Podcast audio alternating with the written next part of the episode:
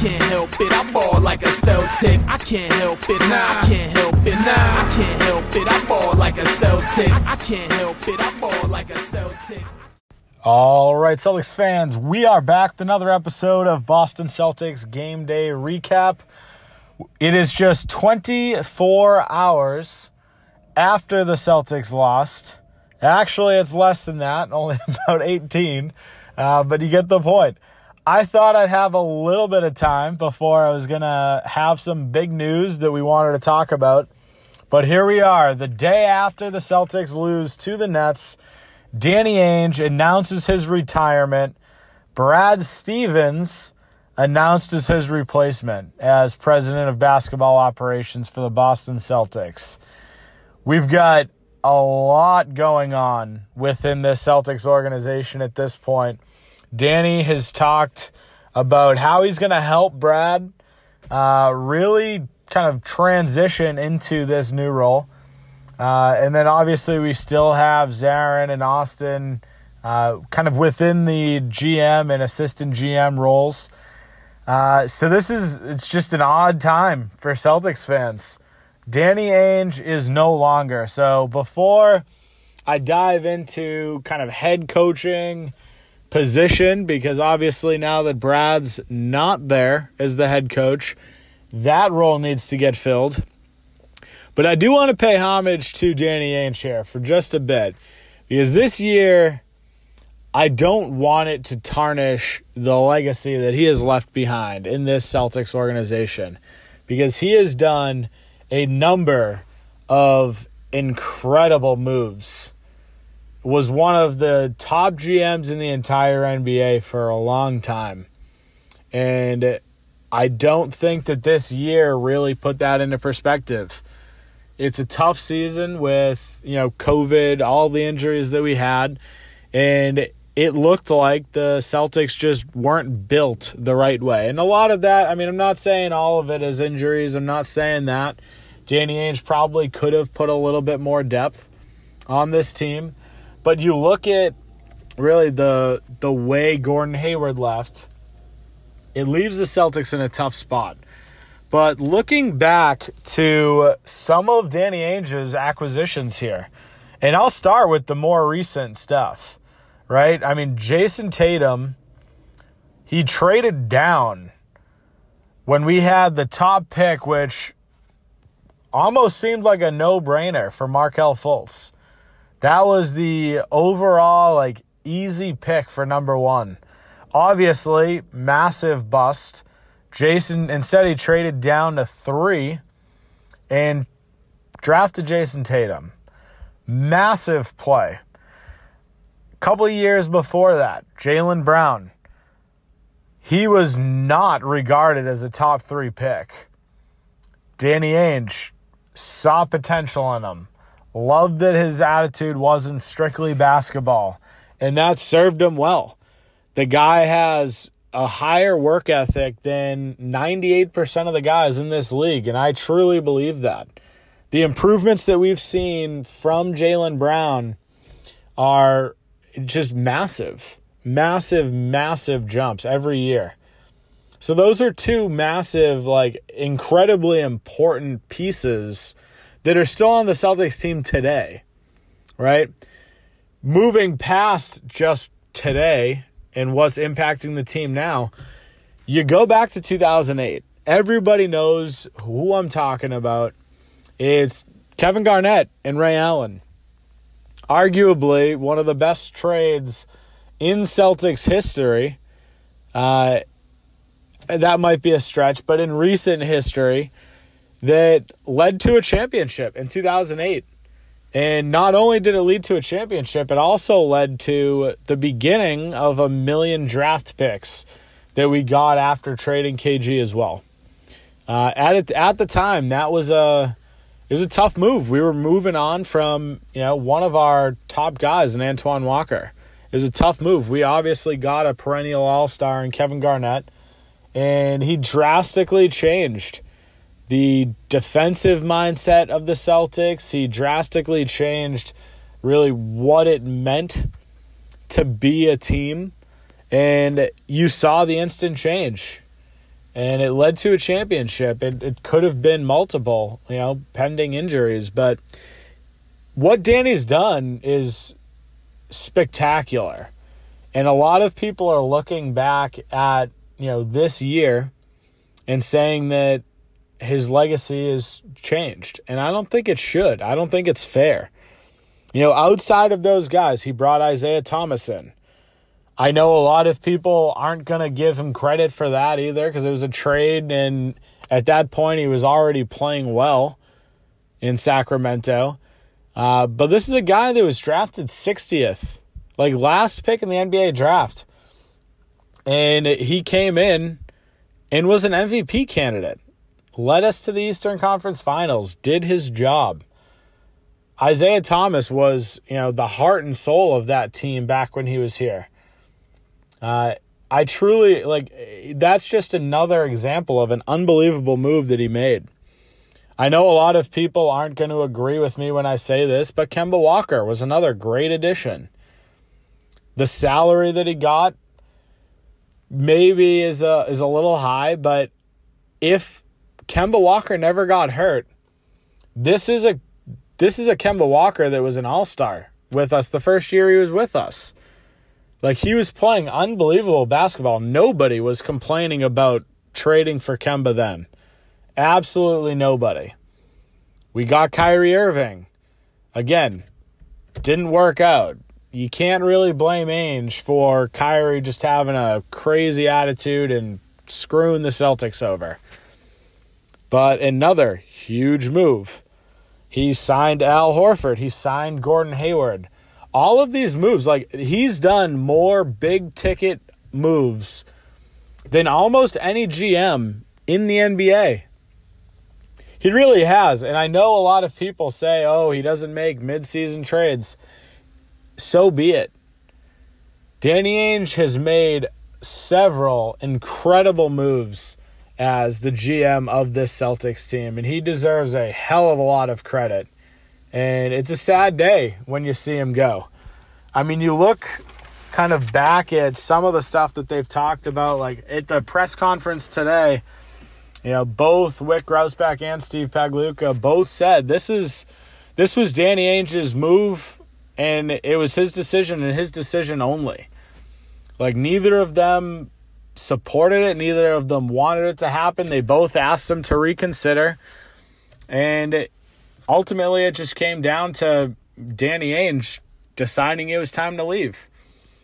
Danny Ainge also talked during the press conference about the fact that, you know, it started about two years ago after having the heart attack that he started really reconsidering what he was going to do he wanted to spend more time with family. He also made a couple jokes about needing to improve his golf game.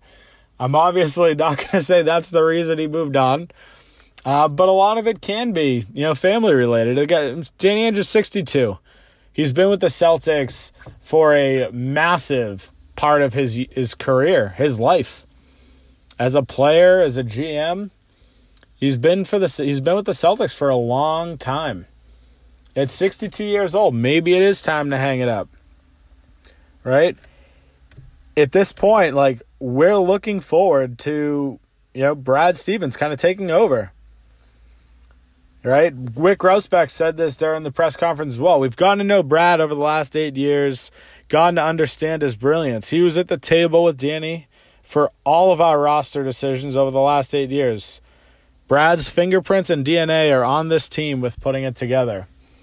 And I think that right there, that statement, is something that surprised me a little bit. I didn't think that Brad Stevens was a guy that was sitting at the table with Danny on all of these. You know, a, a lot of NBA teams, NBA coaches aren't a, aren't involved in all of these decisions. And if this is the case and Brad Stevens has been at the table for all these negotiations, for all the talks, and trying to build this roster, like that goes to show that this might have been kind of in the mix a while back. Right? I don't think this is something that that happened just on a whim. I mean, the first thing that comes to mind thinking about Brad taking over is back in, you know, right before the the deadline with the whole head coaching position. When there were a lot of rumors around that Brad Stevens was thinking about becoming the or I guess rumored to be in the talks for the Indiana head coaching job. And then also at the Duke head coaching job. Like these are all things that looking back on now, Brad had to have known this. Like all those rumors are just crazy at this point. Right? You look at kind of the way that the the whole entire thing planned out or played out. It's just it's kind of crazy to think that a couple months ago or a couple days ago even a lot of Celtics fans were calling for Brad's job. And instead of being fired, instead of instead of leaving the Celtics organization, he gets a massive promotion and is now in charge of finding the new head coach. Uh, and he's also tasked with finding, you know, the right pieces to fit around the Jays. You know, during the press conference, John Karalis talked to Brad Stevens about, you know, the big change that's about to happen in his career. Uh, but he's been around these players for a long time now.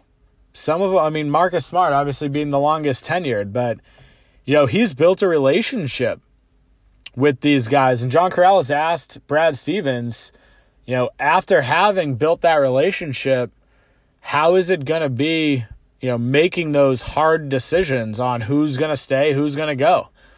And I think Brad put it pretty eloquently. He basically said one of the things that I learned working with Danny Ainge all these years is that, you know, whether or not a player is with our team, the relationship doesn't have to die. And I think that is a great way of wording it because he's still leaving the door open. Like, guys, I'm going to make moves at some point. But at the end of the day, I like, I respect my relationships, but my job is my job. And his job is now tasked with finding players to fit alongside the two Jays. You know, it's it's a huge move. It's a huge move. Like 18 hours after the season ends. Uh, but you know, at this point, you gotta you gotta wonder where that head coaching nod goes to. Uh, and there's been a lot of talk on you know potential replacements We've heard Chauncey Billups. We've heard Sam Cassell. We've heard Juwan Howard, Becky Hammon, Jay Larranaga, Jason Kidd, Jay Wright, Jerome Allen, Monty Williams, Kara Lawson, Micah Shrewsberry. Like there's a, a lot of heads floating around. And as far as like all of the other players, everyone else that they've interviewed, uh, we've heard a lot of different people's thoughts right? Scal came on, said that his front runner would be Kara Lawson, which honestly makes a lot of sense. She coached with the Celtics. She was an assistant coach. She ended up leaving because she wanted to be a head coach, right? So she went back. She went to college. Well, became a head coach in college. But the guys respected her. She's a brilliant basketball mind. Scal went on to say how much all of the guys respected her. That's a name. Another female, if we're trying to stick with the, you know, the narrative of the first NBA female head coach, Becky Hammon's another one. She's coached with Gregg Popovich. She's been an assistant coach there for a couple of years. Is uh, an immense amount of respect from the players. Again, great basketball mind. And being tutelaged by, you know, Gregg Popovich certainly doesn't hurt, right? So those are two like female leads that would be a big help. Then you look at some of the ex players that have been rumored. You got Chauncey Billups, Jason Kidd, and then I guess if you look a little bit past Chauncey Billups, I think is probably the the best one in my eyes. I mean, you talk about a guy that was a floor general at at his best. Like he is that guy. Chauncey Billups, big shot Billups. He's been in a lot of important games. He knows what it's like to battle in the playoffs. The guy is a genius on the basketball court. Like I think I think Chauncey Billups could be a huge a huge addition. He was in the Eastern Conference for his his career, uh, for a bulk of his career in Detroit. Uh, could be a massive, massive plug for the Celtics. You know, you look at Jason Kidd, he's another one. Incredible floor generals, been an assistant coach for a little bit, has the respect of players. He's a guy that has a little bit more controversy surrounding him with, you know, incidents outside of basketball. Uh, but he's another brilliant basketball mind. Sam Cassell, He's a guy that won a championship with the Celtics. Like these are guys that could come in and potentially just spark something within these guys. And again, all three of those, like, there are a lot of potential replacements that make sense. Are any of them going to be as good as Brad Stevens? I don't know. I don't know. I personally think Brad Stevens is a great coach he deserves a lot of respect and he got it. I mean, obviously he deserved a lot of respect. They deserve they respected him enough that they offered him a president of basketball operations job. So clearly people think pretty highly of him. You know, you look at guys like Jay Larranaga, Micah Shrewsberry. Those are other guys that have coached here, coached with the Celtics, that probably deserve a lot. And then actually Jerome Allen, too. That already know a lot of these guys and have the respect of the team also. Jerome Allen's been with the team for a while. Same with Jay Larranaga. I personally love Micah Shrewsberry for the job as well. He's a defensive minded coach, was with the Celtics for, uh, I want to say it was five years uh, might have even been six or seven, but was with the Celtics for a while. And honestly, he was the one that uh, was the defensive minded coach that really led the Celtics to, you know, a top five defense the last couple years, despite not having a bunch of big names. You know, you saw Micah Shrewsberry leave, wasn't on the team this year, and the Celtics defense dropped off a bunch. I'm not saying all of that is due to Micah Shrewsberry. I'm not gonna I'm not gonna sit here and be naive like that. But I don't think it's a coincidence. The Celtics defense with Micah Shrewsberry was fantastic. And things changed. Right? You know, we talked to well, not me personally, but they talked to Mike Gorman earlier as well. He mentioned Monty Williams, another guy that has some head coaching experience. So there's a there's a lot on the table and honestly, I'm expecting a decision in the next couple days. I might be right here doing another podcast in a couple days with you guys talking about our new head coach. I don't think this is going to be a decision that Brad sits on for long. Uh, because realistically, you have the offseason coming up you've got you got to get the head coach kind of lined up figuring out what the draft class looks like. Like this is a job that should start pretty quickly. So i wouldn't be surprised i would not be surprised at all if a decision comes down in the next couple days. Like and this is a it's a crazy time. It's a crazy time for the celtics because there's going to be a lot of things moving and I think it's pretty apparent that this roster will be like stirred up a bunch.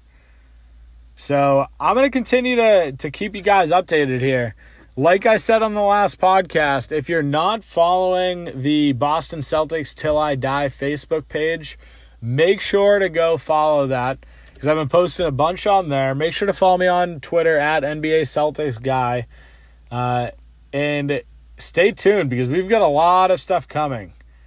I'll give a, a full recap on whoever the new head coach is, what my thoughts are, where I think he'll fit, what I guess he, he was going to bring to the team.